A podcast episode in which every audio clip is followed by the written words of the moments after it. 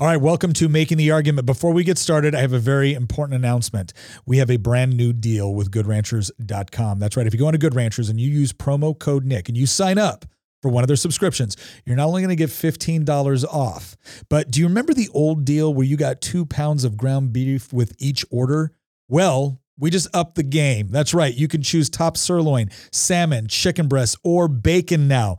Every single order you get on that subscription is going to come with free top sirloin, salmon, chicken breast, or bacon. You get to choose which one if you use promo code Nick. And again, $15 off on top of that. That's a savings of $480 in meat by signing up for one of those subscriptions. Not to mention the fact that if you are looking for a gift for someone that is impossible to shop for, you can go on to goodranchers.com and get one of their brand new gift boxes. Now, this is a limited time only offer. It's part of their overall Black Friday special. So go on to goodranchers.com to get more details. Sign up for promo code Nick in order to get that deal, and let's get on with the show.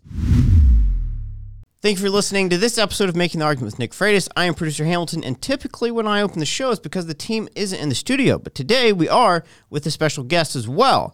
Interesting topic. There was a tweet that Nick put out just a couple weeks ago, and it was homeschool your kids. It created quite a bit of controversy. and We're going to talk about that today. But Nick, why don't you go ahead and introduce everyone? Well, as always, I'm your host, Nick Freitas, member of the Virginia House of Delegates, but other than that, a good person.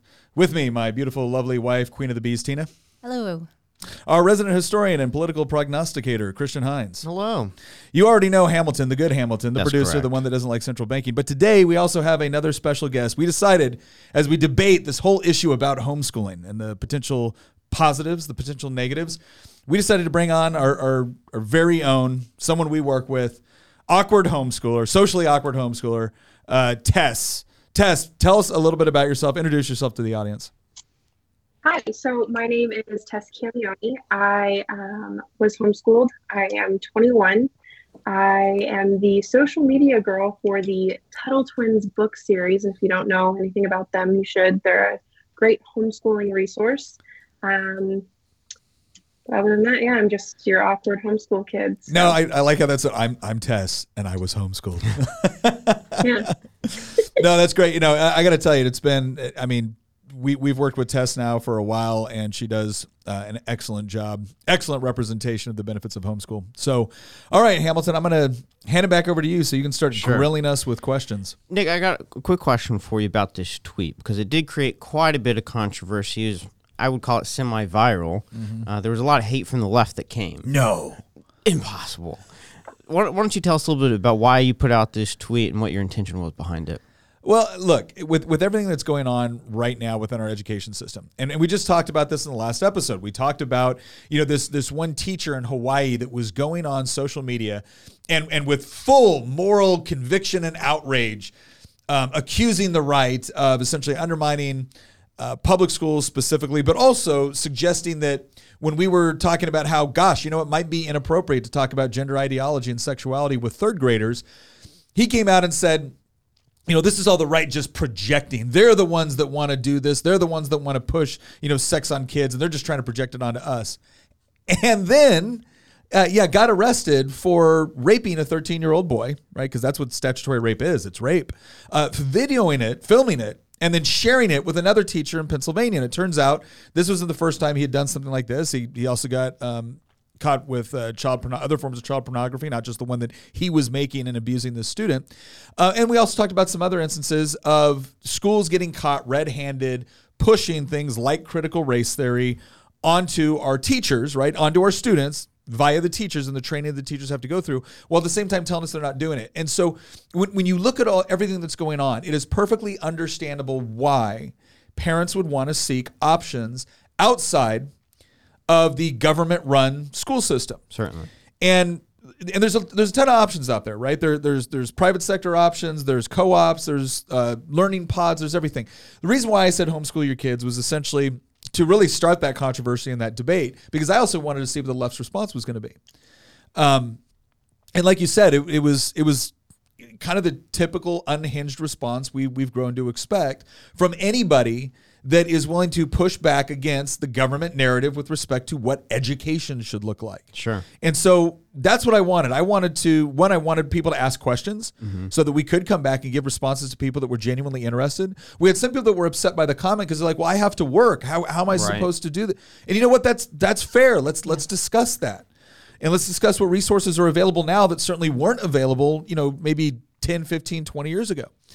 Uh, and I also wanted people to see what the left's response would be because if you want it, if you want a demonstration of the the ignorance that is necessary for bigotry to thrive, go look at some of the comments on that. Yeah, absolutely. One of the things that really caught me off guard, and it makes sense, but it's not something you maybe you might think about on a regular basis. There are many of us who may be pro homeschooling, but at the same time find it incomprehensible that they would have time or to be able to financially homeschool and work at the same time. And so, you know, when I saw those, I said to myself, well, it would be great if we could bring our audience some of the experience that the three of y'all have had because Christian and I were not homeschooled. So we brought in our resident homeschooler, Tess, uh, to help us out with this subject. But give some of those details as to how y'all accomplished this and how others might be able to as well. But before we do that, I want to go through a couple of the responses that this tweet got. Here's the first one. And, and let me remind everyone of what, about what you said. All you said was homeschool your kids. And someone responded with, and thereby cripple them socially, indoctrinate them fully, ensure they never question your dogma, never learn to deal with anyone other, never have an opportunity to learn about anything that contradicts your limited worldview. Tess, I want to I want to go to you on this one and get your thoughts on this response. Was that your experience, Tess? Not at all. I find it absolutely hilarious that those are always the points that people jump to. Um, here- here's my thing with homeschooling, you are going to get whatever you put into it, right? So, like, if you want your kids to be socially awkward and you want them, you want to indoctrinate them, and let me pause on indoctrinate because everyone indoctrinates everyone. Like, I, any form of education can be viewed as indoctrination. So, I'd rather be the one indoctrinating my kids than having someone else do it. Um, anyway, social awkwardness and not any experience with the other. Um, that was not my experience at all. Um, I got out there. I got to do all sorts of things. Uh, homeschooling gave my family the opportunity to travel the world. Um, I got to know all different sorts of cultures, and uh, I met people that had very different lived experiences than mine because of homeschooling, not in spite of it. Sure. Well, and, and I think it's interesting too. So whenever someone levels a critique at, at homeschooling, if you look at the the sort of things he did, it's because they have an impression in their mind, not because they know. They have an impression in their mind of what homeschooling is. Now, here's my question. If, if his real concern, and I, I think he said, you know, like pushing a particular dogma, you know, not not allowing for any sort of, you know, dissent and and um, you're right, because a, a government run school would never do those things. Oh, they don't push dogma at oh, all. Oh gosh, we we've never there's been no instance in world history of a government run educational institution pushing a particular dogma, otherizing other people, refusing to show different perspectives on a particular issue. Right? Oh no, that never happens in government run educational institutions. Like how how removed you have like you you know what was one of my common responses on that thread? Whenever somebody would say something like that, I'd Where be did you learn that? Where did you learn that?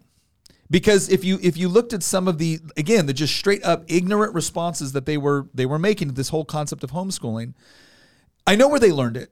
They learned it from the educational institutions that have taught them to think about this in a particular way. Or some of them would occasionally go on and be like, "Oh well, well I I know some homeschoolers." Or some te- public school teachers came on and said, "Well, we had homeschoolers come in after the pandemic and they were way behind the other students."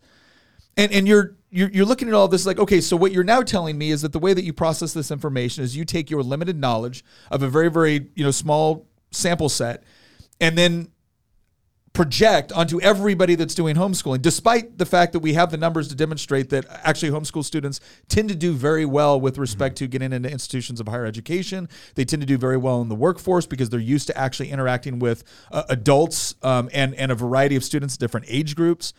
Um, so we, we have that data, but you're willing to dismiss all of that because you had a particular impression with respect to either you know a nephew you had or a kid that came into your you know uh, you know middle school class after the pandemic. Which oh by the way, might not have been a, put in a position where they were voluntarily homeschooled, but had to homeschool because the government schools shut down.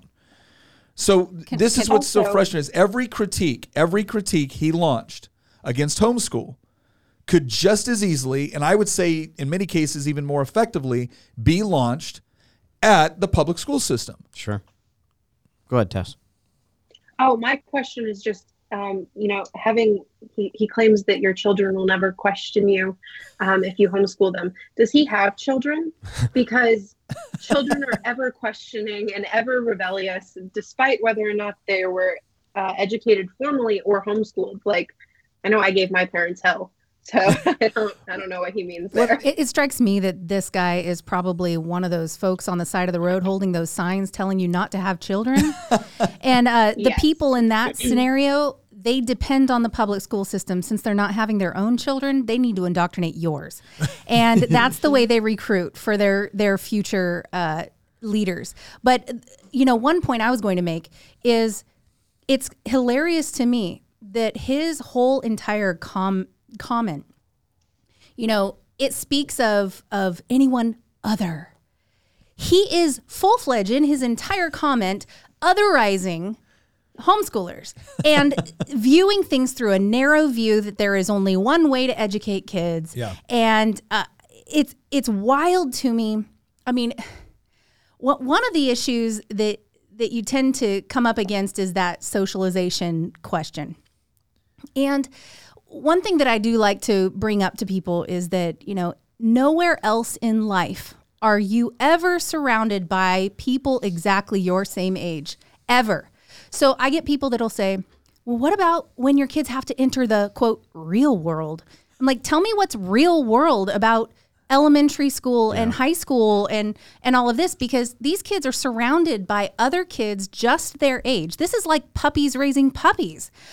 You, have to have them around adults. And I used to be absolutely shocked that, you know, I would have I'm not naming names or I don't hope I don't offend anybody, but I had friends whose kids did not know how to behave around adults in adult situations, in adult, uh, you know, events. And my kids were constantly complimented on how well behaved they were and how they could Yeah. carry on a conversation with an adult. They could actually carry on a conversation. I mean, I remember junior high when I was in public school, and it was all about screaming and running around and, and being as loud and boisterous as you could and and getting as much attention onto yourself as you could. And that's your kind of what people think is your typical teenager. Well, that's really not the typical. Uh, that's just what they're used to because of of where they send their kids and the influences on them. Well, and, and, again, it, it's really easy whenever we make these critiques, people automatically come back and say, well, you're trashing teachers. Like, well, no, I'm, I'm not trashing teachers in, in general. I mean, there's bad people in the teaching profession just like there is in every other profession. But no, I'm, I'm not trashing teachers in general. What I'm pointing out is that you have a situation where you have one adult and 20 to 30 students in a classroom. Who do you think has an opportunity to actually question more with respect to the curriculum or why they're studying it? Do you think it's the three to four kids in a homeschool setting, or do you think it's the 30 kids in a setting where the teacher has 40 minutes with them before they move on to their next class and they all have to do it within this rigid time frame. Not to mention the fact that let's be honest and let's look at what was the origins of a lot of the way that we organize mass education in this country. It wasn't designed to create independent free thinking entrepreneurs and problem solvers. It was designed to create really good factory workers and conscripts. So spare me spare me your critique that that a, a mass education system that I, I mean, I mean, think about it. Like just as Tina was explaining, you, you show up, you sit in your class, you're with your other people, you learn this particular topic, you have a rigid schedule, you move on to the next class with another group of people. I mean, this sounds like rote memorization and factory work. It doesn't sound like institutionalized. Yeah, the, you're- the you're word not- the word that that I can use to describe a lot of the uh, mentality that's coming out of our our sc- school systems right now is institutionalized. They because they have been in an institution from you know, four years old on up till they're 18 ish. And then they go on to higher education, which is again an institutional, uh, you know, situation. You know, the idea that there's a lot of free thinking going on there is absurd. Well, Absolutely absurd. And, and the thing, and the thing too, and, and and once again, in defense of a lot of our teachers within the public education system, a lot of us teachers know it and they don't like it and they're frustrated by it. Moving on to our next response. Here's a better idea, Nick. Let's make it safe for children to go to school, and while we are at it, let's teach them actual U.S. history. And you had gotten in a kind of a back and forth thread on this post with someone else discussing school mm-hmm. choice. Seriously, I don't disagree with any of that. you know, it's yeah, let's make them safe. How about you get your Democrat leaders to actually vote yes on things that would make these kids safe? How about that? Uh, I mean, I mean that that is that is part of it. Like by by make our schools safe. First of all, I don't know what you mean by that. I know what I mean by it. When Oh, I mean love by- the ha- hashtag that, that this person used. Vote blue to save our kids. Yeah. Gun reform now. We Yeah. know what their version of Yeah, Well, so they're, no, no, no, no, no. so- I'll tell you. I'm I'll tell laughing you. in respect to um, the the looming Dobbs decision that might be coming down. Yeah. soon. Well, and Uh, again, uh, this- hold on. this- I will tell you where there is never a school shooting ever. At my house, house? at my kids' school. Yeah. Nope. Yeah. No school That's shootings. I- you know, so my kids are exactly- safe. By the way, there's I've been quiet most of this episode. There's there's two things that I wanted to bring up. I wish I could have brought it up in a previous segment. Um, first one, it's no surprise that we got as much hate as we did on Twitter. Um, there was a study done, and I wish that I could pull it up, but I can't. I, I remember the number though. Um, that said if Twitter was a congressional district, it would have a partisan lean about the same as I think it's like California's 37th congressional district, which is like Burbank. um, so Wow. that should tell you everything you need to know about Twitter. Um, second point that I wanted to bring up, um, Tesh, your comment at the very beginning of the show, I wanted to kind of spin that around a little bit. You said that you know everybody indoctrinates everybody. I would go so far as to argue that one person's interpretation of indoctrination is another person's interpretation of education. And that it's not that we just want to indoctrinate our kids and they want to indoctrinate ours. It's we think that what the left is doing is a form of indoctrination. And admittedly, the left probably thinks that we indoctrinate as well. The difference is, is that I would argue that reality has a conservative bias and that what conservatives want to teach their children are actual practical skills that will enable them to succeed in life, whereas the left wants to, from my point of view, indoctrinate people into believing things about race and gender that will make them end up hating their neighbors um, and being very unproductive people. So I just I just wanted to add that because that's something that you get the left attacking all the time. I know so many people on the left that usually it'll be for you know they're they're very anti-religious or it'll be they're very anti-gun or um, or they're very anti-free market um, or usually all three right but um but but I've I've seen so many people on the left that that think that anybody who wants to raise their kid into believing that the free market system works and that you can end up achieving what you want to achieve if you work hard enough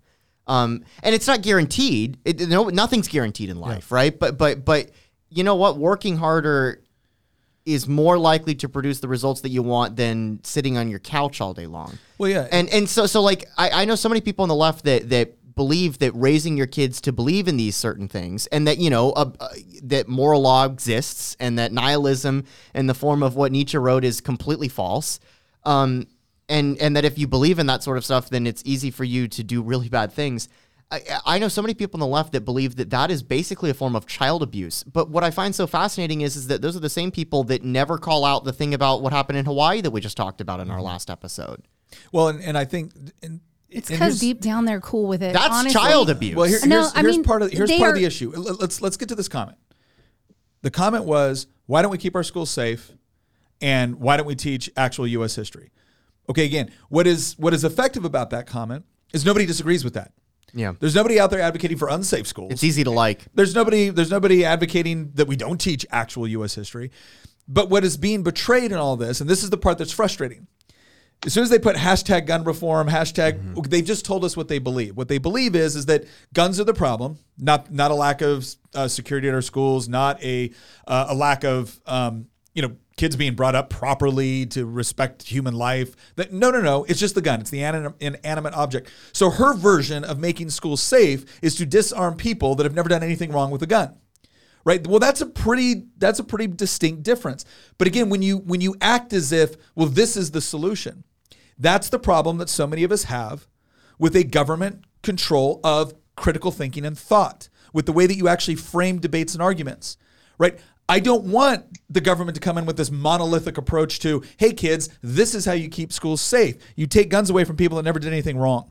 Hey, kids, this is actual U.S. history. Whatever the 1619 Project says is actual U.S. history. That Right? last one I'm more scared about than anything else because when the government is put in charge of, of teaching your children history, Yep. they're going to get a version of history that is very pro government. Yeah. Well, Nick, in that which thread, they have been i think that's a really key point to make like you know this this person is very upset about actual history being taught in schools but the department of education is in charge of what's being taught in schools Yeah. so what's her problem with homeschooling when her when her issue is the history curriculum being taught in her public institutions Yeah. like Point. the government has been in charge of history well, Nick, there was somebody in the thread that said that they were going to teach their kids about the 1619 project, and you said go right ahead. Yeah, go for it. That, see, that's okay. The fundamental difference here that needs to really be when you when you look at all these arguments, when you when you look at all these arguments about should we teach the 1619 project or should we teach the 1776 project or should we do a little bit of both or should we here's the big difference it's not a question so much of do you teach this curriculum or that curriculum it's a question of who gets to decide Right. right? And and the amazing part is those of us like in the homeschool community you don't see any of us going out to liberal parents and saying i'm going to force you by government mandate to homeschool your kids with this curriculum. We don't do that. We, we want options because we honestly believe that in a truly in, in, a, in an environment where you can have critical thinking and an environment where you can have choice and options and freedom of thought and freedom of association that the best ideas are most likely to rise to the top. Doesn't mean it always happens.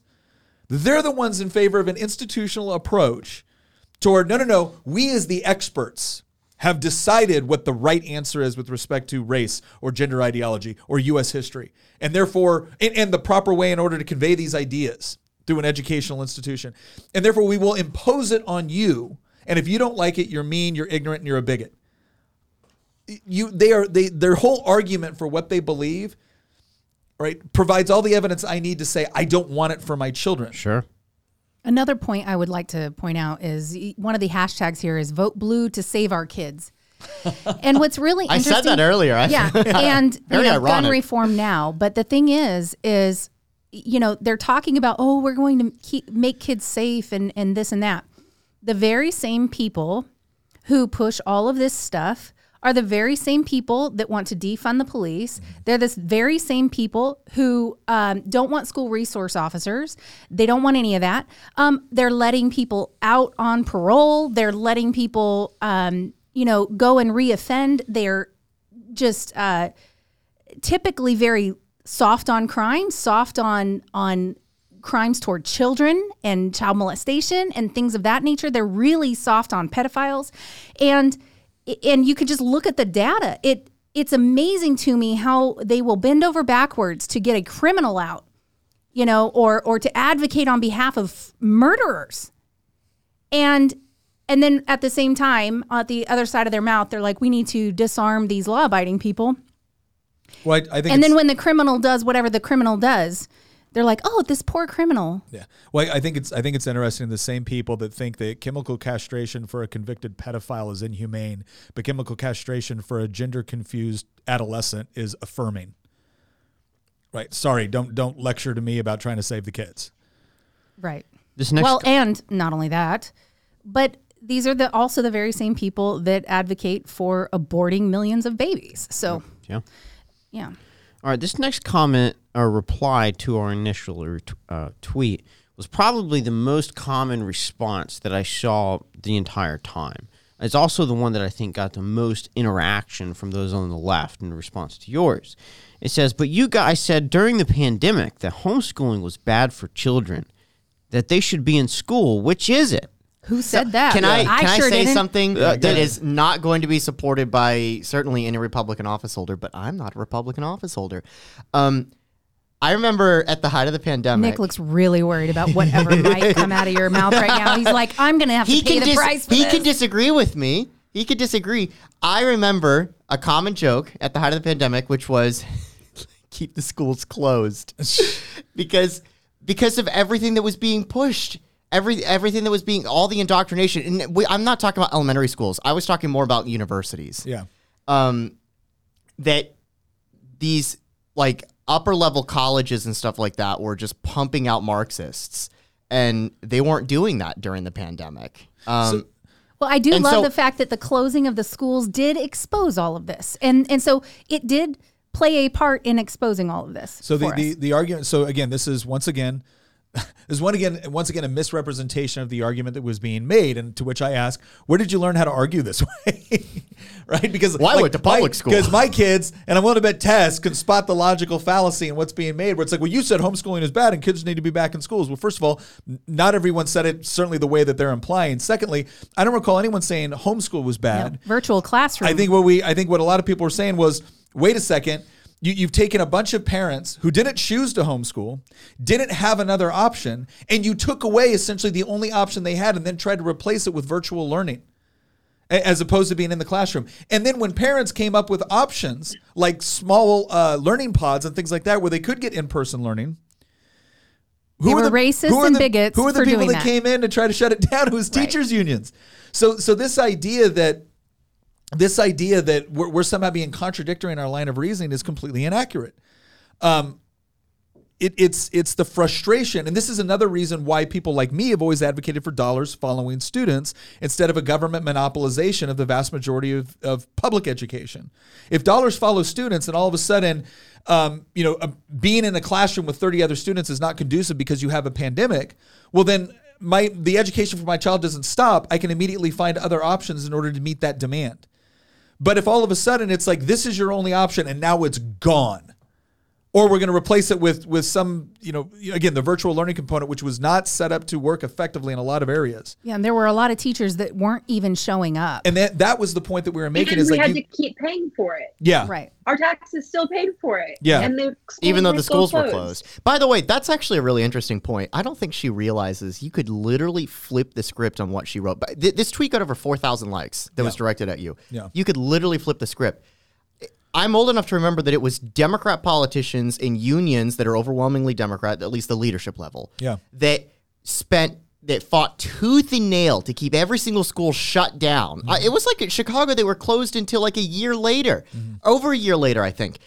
They they fought tooth and nail to keep everything shut down, right? And the moment that the response from parents was, "Okay, well, if you're going to shut down my public school, then I'm going to take them somewhere else." No, you're not allowed to do that. yeah I, I mean, come on. Yeah, I, it, it like it literally by so she's saying that like oh well you know Republicans were saying well during the pandemic that homeschooling is bad for children. First off, we've never said that. Never said that. Second off, you know that they should be in school. We did say that because we don't think that kids should be not learning at, Yeah. at you know in the formative years of their life. And we saw the test scores. Mm-hmm. I remember you and I sat down and we looked at the test scores that were given to the House of Delegates and the Senate last year, and Yeah. it was atrocious. Yeah.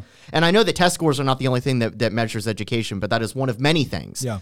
And it is it is the gall of somebody like this, who by the way, their their headline includes pro-choice, pro-democracy, Yeah. anti-GQP. Yeah. So clearly a rational thinker, Yeah. right?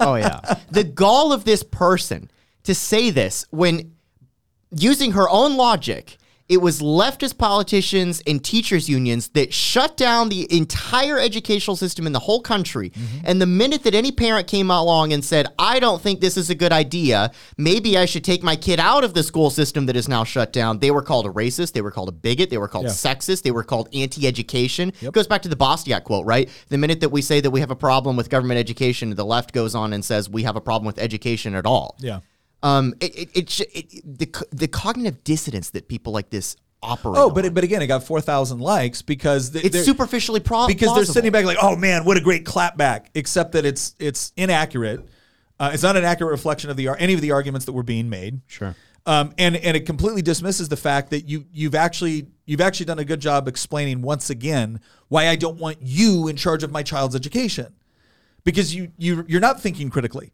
And clearly the institutions that you went to failed in teaching you how to think critically. So Before we close out, I'd like to hear you talk about, give us an update on where school choice is in Virginia, but let's hold that for a couple minutes down the road. I've got three questions here moving into our next section for everyone. One, the first one is What's the biggest misconception surrounding homeschooling?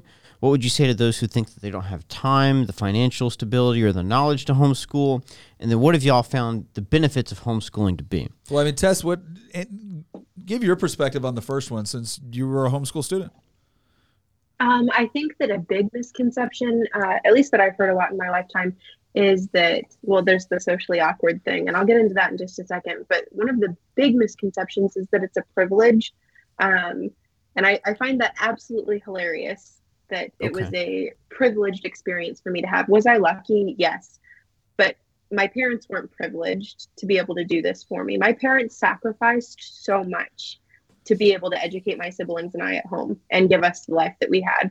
Um, so I think that's like the biggest misconception. Um, but the next one, that socialization, I don't know why it's the one that everyone jumps to, um, but I find it really funny. Um, I'm 21. I graduated, graduated, I didn't graduate, but I mean, I stopped homeschooling, I guess, when I was 16 and uh, went to college. and I, uh, at 17, met a boy because it is possible to meet boys outside of church and your house when you're homeschooled. Um, I met a boy. We are now engaged. I have a good social life. I have a happy romantic relationship. Like the socialization factor is just so odd. Why are you so obsessed with a 12 year old social life? I promise they have one. like, Well, the other thing too is a lot of times, and we see this with middle schoolers and high schoolers, is there is an element of drama mm-hmm. and heartbreak that these kids go through. And I think it's really minimized. I mean, our daughter Lily constantly, constantly was having to help pick up the pieces of her friend's broken heart, you know, because every five minutes, you know, some relationship didn't work out, or some of her friends had decided to oust her from the friend group, or whatever it might have been. But, um, you know, a, a lot of it centered around dating relationships and things of that nature.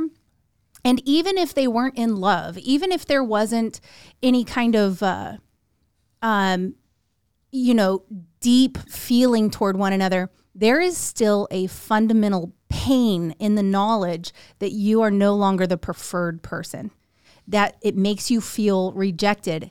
And I feel like a lot of these kids are actually going through quite a bit of torment uh, because they're all kind of learning this emotional thing together at the same time. And young people sometimes hurt each other and they don't necessarily mean to. And oftentimes there's not somebody there to help walk them through what it is that they're going through. I would mean, argue that there's also leading the blind. Yeah. there's also and this is increasingly a problem in our public school system which is one of the big I, mean, I would argue it's one of the reasons that Youngkin won in Virginia last year there is this strain and we've kind of talked about it today and in other episodes um, there there's this underlying uh, I don't want to say message underlying feeling that that people have. I started feeling it near the very tail end of college and it's I guarantee you it's probably 10 times worse now and certainly worse at the high school or middle school level. There's this underlying feeling that that you are somehow guilty of something because of things that you can't control like your race your gender your skin color that sort of stuff. And i mean i i thought we we had gotten rid of those questions in the 20th century but for some reason they keep popping back up and um i- and I remember I read a story a few days ago about how in California, um, the and, and you know who who talked about this more than anybody else? It was Bill Maher. and he mentioned why is it that the number of uh, high school students and and Zoomers or very young millennials, so so people around our age or Tessa's age, um, identify as LGBT in California something like eight times the number as in Ohio. um, like we know that that that on average across all, all populations, it's it's probably around like maybe one percent, one to two percent, maybe. But in in some of these other groups, specifically teenagers, young twenty something year olds, a lot of them in the public school system in very liberal states. California was the example here. that number was like 20 something percent. Yeah. And, and and and a part of the, the the conclusion was is that in order to and I don't know if I uh, fully agree with it, but but in order to escape the idea that you're a bad person because of your race or your gender, you can escape it by identifying into another category that would give you victimhood status. And that's the easiest one for you to jump into. Intersectionality points. Yes. Yeah, yeah. I- I mean, I mean, again, when you're when you're involved, and so this goes back to that first question, right? What's the biggest misconception about homeschooling? And it has to do with this whole concept of socialization. And and Tina's addressed this before, and I think in a way that's very effective. And it's the whole concept of socialization goes both ways. There is good socialization, there is bad socialization. Um, and when when you're when you're putting your kids in an environment where there is a social dynamic uh, where based off of your gender or your skin color, you may be considered an oppressor or an oppressed class. And the last thing you want to be is an oppressor class, then you have to search for ways to be able to get into one of the classes that is not going to undergo the kind of like scrutiny or animosity that you're experiencing within that social environment. Not to mention the fact that when you look at issues with over sexualization within our schools, and you look at some of the issues that's going on within our schools, and um, you know, again, there's there's a lot of social pressures that are taking place within our public school system at, at increasingly younger ages that parents are only now just becoming aware of. And it's like, okay, that is also socialization. Do you like that? Is, is that what you meant when you wanted your kid to be socialized within this, within this environment? Now, let, us go. Let's go to the um, other end uh, on homeschooling. Do you have homeschool parents that inevitably create socially awkward kids? And y- yes, Usually the parents are socially awkward. yeah, if, but well, if, well, if wait, the parents let me, socially let me finish awkward, this thought. Let me finish kid this might thought. be too. Let me finish this thought. Nobody is saying that one particular this is the only approach. Nobody's saying that. Nobody is saying that this approach always produces perfect results. There is no such approach. Period. But if you're going to critique homeschooling because you have an impression of it that it, it doesn't allow for effective socialization, well, then I get to go back and look at okay, so what are you doing better in the public schools? Well, well, they interact more. O- okay, is that better? Like, is is it better to put throw them into an environment where you don't know what that other student is going through at home? You don't know if if you know you have no idea what's going on. Is that better than an environment where you actually have a little bit more control over it, especially during their younger and more formative years? I, I- this I was in high school, my parents gave us the opportunity to go to public school if we were interested. Um, so I was like, yeah, I'll try it out for a semester, and I did. Um, and the socialization that I got there, um, I regularly interacted with people who wore cat ears and hissed at people walking through the hallways. So I'm not sure that it's homeschooling alone that creates socially awkward individuals. So No I, I one and it's it's also this impression too. It, it's this older impression that homeschooling is it's your kids sitting around the dining room table with whatever curriculum you managed to download off the Mm-hmm. internet or, or get from your your friend of yours that started homeschooling 20 years ago. That's not it at all. Well, Th- there's- sometimes it can be, I, I mean, it but- can yeah, it can be right, but so much of it is about going out and and doing events both as a family sometimes with like homeschool co-ops like we, we've done we've done all of that uh, but going to events and not having to ask permission from the school on whether or not i can take my child you know to something and that can be as diverse as you know a livestock show to going up to the kennedy center and, and watching you know a, a play. And again i don't got to get a permission slip from the government to do that. I can just do that. Or if there's a unique opportunity that you know we've experienced just by the nature of of you know one of the things i do which is being in the general assembly um, you know, I don't got to ask permission from the school for my kid to come down and actually spend time interning within the General Assembly and learning how their government works. Um, so, and, and again, when they're in that environment, it's it's not something where it's like, okay, here's a group of 13 and 14 year olds, just just interact. No, you can provide a safe environment where they're actually interacting with people younger than them, older than them, the same age as them. You know, a much better reflection of what real life looks Yeah. like after you leave the public education system. Because never again will you be in this, or, or I should say, in very, very few instances, will you ever be in a situation where it's like, okay, everyone, line up according to your age group, and this is how you're going to go through the rest of your life. That just doesn't happen. Yeah. That's a good Yeah. point. I joined the workforce when I was 15. I had two jobs. Um, I worked at a designer shoe store and a perfume store in the mall where I lived. Um, and I worked from around 9 a.m. to around 8 p.m. every day um, for a very long time.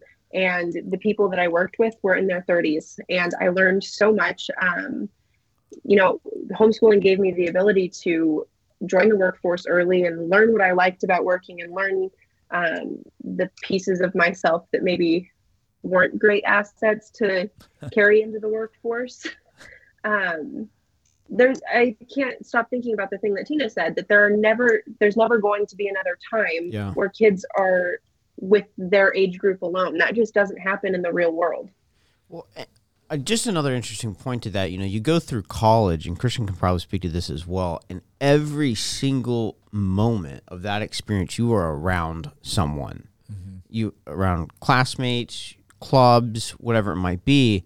And then as soon as you graduate, those people aren't around anymore. Yeah. And that honestly, that's one of the hardest things for someone who just graduated college to get over because you have that roommate that you, you know, hung out with all the time, that you confided in, that you studied with, that you grew with, and then you graduate and those people aren't around anymore. Um, and so this, you know, whole idea that you've got to be around people all the time to grow, I just don't think it's right. No, I agree. What, what were the other two questions? Because we Yeah. Um, I would love to hear y'all speak about, you know, fi- financially, those who think they may not be able to do this, what that experience has been like. Well, I mean, when we when we started homeschooling, I was still in the military, so it's not like we were raking in the dough. I was I was No. and I was a non-commissioned officer. It's not like I was a major or something. It like did that. require You want a five star general? it did require one parent to be present. Yeah. And there is an element of sacrifice. I'm not going to sit here and say that it's all puppy dogs and lollipops and this thing is like the easiest thing in the world and why don't you do it? That's not true. It requires sacrifice. And the the thing is is that when you when you see what's going on and and one of the catalysts that that pushed us to homeschool, I shared the story a long time ago about her kindergarten teacher um, pushing on the whole voting thing and uh, back during Obama. And it, it's just the idea that, oh my gosh, you know, not only do we not get any time with our kids, you know, we we get they get off the they used to get off the bus at like 4:45 in the afternoon and put them on the bus at 7:30 in the morning. By the time I get them home, I'm giving them a snack. They've got to do schoolwork uh, again because apparently they can't get it done in the eight hours that they're at school. So they got to send three hours of homeschool uh, homework home, and then they've got to uh, have dinner. And then maybe we visit a little bit, maybe go to some sports team, sports events or whatever we've got, you know, scheduled for them. And you get zero time with your kids. And here's the thing stuff is great. Lots of stuff, you know, stuff is fun. Stuff can make your life fun, uh, material things. But it really is a point of what do you really need and, and what can you do without in order to sacrifice. And sacrificing isn't fun. Yeah. And and there are elements of homeschooling that are really hard. But and I'm not going to sit here and sugarcoat it and, and make it, you know, put on the rose colored glasses and act like it's the easiest thing in the world because it's not. Um, and and we've had our various times where there was, you know, some struggles needing a breakthrough with reading or whatever it might have been. But the point of the matter is, is, you know, you have to decide for yourself if it's worth it and make the sacrifices that need to be made in order to do that. And I've done that. Um, I I could have rejoined the workforce and and brought in paychecks and um, and I chose not to. I chose to stay home and raise my kids um, and uh, homeschool them and and ho- actually actively homeschool. And it is it is tough. You're you're putting your own things on hold. Well, And so that the whole idea that oh, you know, this is easy. Yeah, it's easy if you've got a parent to stay at home to do it. So you have to decide with you and your uh, the other parent which one of you is more value outside the you know in the workforce which one of you can be home. Can you work from home? Because working from home is a good solution to that. Uh, and i think that society now really lends itself to working from home because of all the connectivity we have nowadays. So um, i would say that for us it was cost prohibitive to send them to private school but it was out of the question to do public school anymore. We we had realized that it was just no longer okay. And so we did we did our best with the homeschooling, and I feel like it's working out beautifully. Our kids are great, um, and we have really really strong connections with our kids. And good relationships and good dialogue. I mean, we actually spend time together. Yeah, I, I, want, I want to point out. I mean, because Tina just said it, Tess said it as well. This whole idea that oh, you're you're privileged to be able to homeschool, and and we we have this constant. there's there's this constant narrative in, in society nowadays that whenever they assign to privilege that which was achieved through hard work and sacrifice. And, and that's so frustrating. And, and it's and it's actually a horrible outlook on life because you go around believing that everything's just the luck of the draw, roll the dice. Well, I guess those people are really lucky. Or they worked 14 hours a day, right? Or they made a choice that yielded positive results. Here's what I'm going to say about uh, homeschooling from a financial standpoint. Because a lot of people were upset about this, who I think nece- weren't necessarily anti-homeschool, but they're mad that they felt like I was saying, you know, homeschool your kids, as if I don't understand the, the problems or the difficulties or the Yeah. sacrifices associated with it. There's three categories of people fall into. There's the people that financially, absolutely, no doubt, can do it. They can totally afford to do it, and they don't want to, so they don't. Right? There, there's these are the people that like don't homeschool. There's people that um, it, it represents a sacrifice.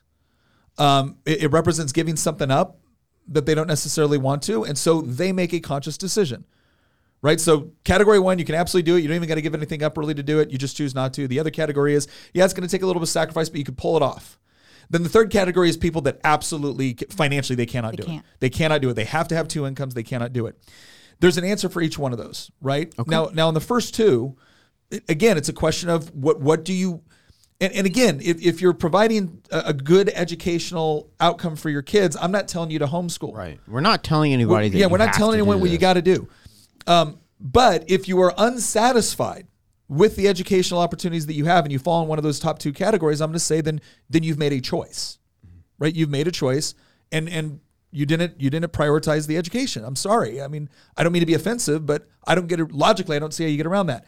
The third category, the people that genuinely are in a situation where they they can't, they want, they would love to be able to do this, and they can't do it. This is one of the reasons why we fight so hard for dollars following students, is because in, in Virginia, there's $10,000 between state, local, and federal dollars on average in Virginia, $10,000 per year allocated to the education of your child. Now, we can allocate that money a number of ways. Right now, what we do is we take it and we give it to a local school division, and a school board comes up with a budget, and a board of supervisors approves it, and then that's it. And that's how the money's allocated. And if they decided the most important thing that day was a was a new football stadium, that's what you get. And if they decided it was something else, that's what you get. Or we can put the money in the hands of the people that are actually for, for what the educational system was supposed to be built for in the first place, which is the student. And then if you decide I want this option or I want that option or I want something that's going to work better with our or now you can actually have educational opportunities for your children that you could never be afforded to. It is not because the money isn't there, it's because politicians want to be in control of how it's spent. Mm-hmm. And they sure as hell don't want you to have it. So again, if you're frustrated with the way that that tweet came off, I understand. It certainly wasn't meant to be an insult or to negate the difficulties associated with making this decision. But if you really want to direct your ire somewhere, I, I can show you some really good, I can show you some very, very deserving politicians because they're the ones that are essentially, it's not that the funding isn't there. They don't want you to have access to it with respect to how it's spent. At the end of- because that would solve this issue for a lot of families that want the option. Absolutely. At the end of the day, we are telling no one how to choose to educate their kids, but we are advocating as much as we can for them to have the ability to have multiple choices to how they choose to execute that. yes. Th- that and uh, I'll, I'll because I think there was one other question on there along these lines, and that has to do with, and this has to do with the resource question. 20, 25, 30 years ago, you were homeschooling your kids. Man, that was a limited environment with very limited options. That is not the case today. The amount of the amount of access to resources, Free is, resources. free resources, is overwhelming. The amount of people that are willing to come alongside and support and Right. encourage you, overwhelming. Um, you know, using things like Khan Academy, right? And again, we're not talking about a you know a, a Christian curriculum or something like that, but there there are there are curriculums out there that can be used. Now, again, I we liked Christian curriculum for a lot of the things that we were there doing. There are huge curriculum swaps. Yeah. You know, where your kid's already done going through whatever program. Uh, one of the programs I absolutely loved for our kids was Math-U-See because it started them off with a lot of uh, tangible ways to see math at work. Um, and it really heavily emphasized the decimal system. Um, and you know, a lot of these books, they can be very expensive. And a lot of the manipulatives that you use, the blocks and things like that, can be very expensive. But you go to um, some of these homeschool conventions or these curriculum swaps, and you can trade for them. Yeah. Or you can get them much cheaper. I mean, you've got some parents that it's gone through all of their kids and now they just want to make sure that it gets used again and, Yep. and they're, you know, well made tools to Yeah. use. It's great. You also you don't have to use curriculum. I mean if you can read and you have an internet connection you have the ability to educate your children. Um, i have six siblings and for i think four of us um, out of the seven my mom didn't use curriculum at all. Um, worksheets and tests and stuff like that it just wasn't for us. I'm one of them. Um, and our education looked a lot different than some of my siblings. Um, that doesn't mean that i can't read or do math but you know it's very it's customizable like if you have an internet connection you can educate your kids Oh, there One- is so much free knowledge And out I think there. I think that's another big misconception is the idea that when people start homeschool, that what they do is they look at what the public school is doing and they're like, I have no idea how to replicate that at home. Don't. Yes. don't replicate the that's reason why why you pulled them out. Right the reason why it's set up a certain way within the school system is because you got one teacher trying to manage 30 students at a variety of different um, educational levels understanding levels cognitive levels right? You, you don't have to do that which means your child is either not waiting around for some other kid to catch up to something, or you can focus more on the issue that your child genuinely needs help with, as opposed to a bunch of other things that they don't need help with. Your, your student is allowed to go as far and as fast as they possibly can on the things that they're good at and understand, and get the directed help that they need on the subjects that they don't.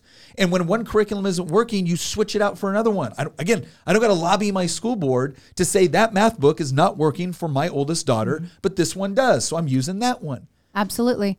We we had an issue with Lily where uh, we we struggled with the multiplication tables and we didn't realize that she struggled with it until we were all the way to uh, division.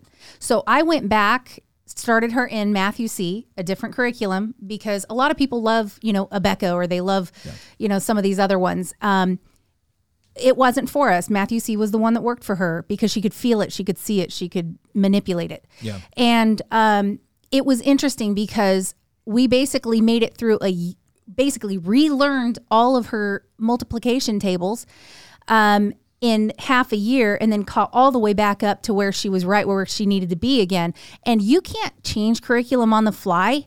Um, in any other scenario like that, um, when you recognize there's an issue, don't be afraid to abandon that cu- curriculum. Yeah. Get rid of it. It's not working for your kid, and if it's causing tears and it's it's too difficult, get something that works for their learning style and and that's one of the other misconceptions that I will point out is that um, people think they need to replicate the classroom. They think that okay, my my kid goes to school for eight hours of the day. That means I need to be educating them for eight hours of the day. That is not true. That is one hundred percent not true. From elementary school all the way up through junior high, you can get all of your schooling done in about three hours. Yeah. Three hours. And you've gotten more done than they get done over at school. we actually get through entire textbooks. Can you imagine that? I remember being in junior That never happened. That never happened to me. I remember junior high and high school, and we'd be lucky if we got two thirds of the way through. Yeah. Your kids also learn. I mean, what you really want to instill in your kids at a very young age is an actual love for learning, and that can be very, very difficult to do in in an institution where it's okay. Move here, now do this, now do this, now move here, now do this, now move here. No, no, no time for questions. We got it. We got to schedule. No room for diversity. When, when you're when you're in an when you're in an environment where you can get through a lot of the basic stuff you need to every, look they need to know how to read they need to know how to write they need to know how to do math they need to Mm-hmm. understand basic critical thinking and scientific method and things like this and you can you can get through that relatively quickly because you're not trying to manage again 30 students at various different levels dealing with a, a variety of social issues you have no control over Yeah. but that also doesn't mean the learning stops when the textbook closes. You know, when when you know our kids want. I mean, my son loved to put things together, loved to like fabricate, and and um, we ended up getting a 3D printer. I didn't. We didn't have to do a special class on 3D printing. He learned how to do it because he loves it and he enjoys it, and he sees, you know, the the, the ability to, you know, learn more and go even further. We saw one of the classes that was offered through a homeschool fair that we went to was, hey, you, do you want to get an introductory to blacksmithing? Yeah. Why? Because it's cool. It was fun. He enjoyed it. Not only that, but it also exposed him to other things like with welding. Um, same thing with my with my daughters, where various skill sets they want. Like my, my daughter likes to raise animals. She also likes to like make earrings and sell them at a local shop that we have here in town. And she's learning about those entrepreneurial skills. And my, my kids learn about things like assets and liabilities. Is this something that you just have because it's fun, but it costs you money? Or is this something that you can actually use to be productive? Right. There, there's all these different educational and learning opportunities that, that are, are not conveyed through, okay, sit down, turn to page 42 it, no, it Yeah. it's a natural process of engaging in interaction and understanding how the world works and properly interacting with it. Can I address? I'm sorry. Can I address one more thing? Um, oftentimes, I am. I, I have people that will say, "My kid won't learn from me. Uh, I can't teach my kid because I they won't learn anything from me. I don't know why. You know, uh. and some of it is, you know, if you're in a situation where your kid has been in public school, you are not the teaching authority in their life. You don't have that you, you don't have that place in their mind as their first and foremost teacher. And some of that has been taught to them at the public school you sent them to. Yeah. And so you're being undermined, and that's how you know you're being undermined is when your kid will not learn from you. Mm. When when you see video, when you see video of a teacher in the classroom talking about how most of your parents are idiots. Right. And when you see some of those teachers going online on Twitter and responding to this, going like, "Well, oh, the parents are going to do what I do. I've got a master's degree." Right. oh, okay. Uh, I, I want to say one thing. The years where I have obtained the most joy from gaining a skill set, improving a skill set, have come after my schooling years. Yeah. After high school, Yeah. after college. And at no point during those schooling years did I receive the same satisfaction for getting an A on a test or a paper that I did building a skill set which would help me serve another individual, serve a purpose or a mission, like for this team, whether that be in video, graphic design, social media management, whatever it is. And that entire time, this is probably just me, through middle school, high school, college, I was just waiting for that point Yeah. Yeah. to where to have Yeah. all of the BS of Yeah. school behind me so that I could just dive in 100% into what that skill set was, what I found the most passion in. But here's the interesting part Tess and all three of your kids have been involved in that growth for a long time and got years. Bef- you know, on that ball years before the average individual. Before us. Tess is Tess is 21 years old and is managing social accounts that if combined would probably add up somewhere between 1 and 2 million people, 2 million followers. And she got to be building that skill set for since she was what, 16 or 17? I didn't get to start building that skill set until I was a junior in college. Until Yeah. I was like 22. Well, and I, and I think you, I think one of the things you mentioned there that is really important is, um, it, it is it is an entirely different feeling when you are rewarded for the quality of your work based off of the value that it brings either to another person or within the marketplace or whatnot whether it's getting that first paycheck or whether it's um, seeing the result of what you've done because of the practical benefit it brought not simply because an authority figure said Right. a right Yeah. and and again i'm, I'm not saying that there, there's something you know inherently wrong with all that either but ultimately what this is supposed to be what education is supposed to be about is the transfer of useful knowledge from one generation to the next so that they too can effectively Right. navigate through this world through the marketplace find out what they love they're passionate about it and, and then being able to do and, and execute it not just for their benefit mm-hmm. but for the benefit of their family and everyone else they're engaging with And, and I'd like to clarify real quick. My parents did offer me the opportunity to try a lot of different things related to business while I was growing up. But the benefit that you all had was that you were able to pair the education and that practical skill set together. it was a part of the curriculum not in right. spite of it Right. yeah All right. Is there any argument you want to make for us? Well, look, I'll I'll just say first of all, I want to really thank Tess for for coming on board because while Tina and I have homeschooled, we weren't homeschooled, so it's it's always it's always great to get the per- perspective of someone that went through that process and went through it through most of their, um, you know, their their early education. Um, again, the the thing I, I would just break this down for people, kind of some of the topics that we talked about here. First of all, m- most people you know, again, you fall into one of those categories. Either you can homeschool, you can financially afford to homeschool, and, and you're choosing not to. I'm not saying you got to, but I, I would say you need to be looking at what your kid is being taught within the institution that they're being sent to. And if it is not corresponding with with your goals, objectives for your child's life, because I guarantee you, you love them more than whatever institution they're going to. And if it's not achieving those objectives, you need to look for alternatives. You just need to, especially now with what we see going on within our public school system. And that's not a ding on every public school teacher or principal or whatnot. But uh, I'm sorry, it is a fact now that has been established multiple times that there are a number of things going on in your public school that you probably don't approve of and are probably not conducive to your child's education or, or mental or emotional well being. The other thing I want to tell you is we are trying to find more options to be able to take the funding that is already available. And instead of just sending it to more bureaucrats to shuffle around based off of their priorities, we're trying to get it into the hands of parents so that they can prioritize it appropriately. But but ultimately, never forget this. If you learn nothing else from everything that we've just watched, don't let anybody convince you that A, you are not the most important person in your child's educational development. You are. And that cannot be delegated to somebody else because every time it is delegated to something else, bad things often happen.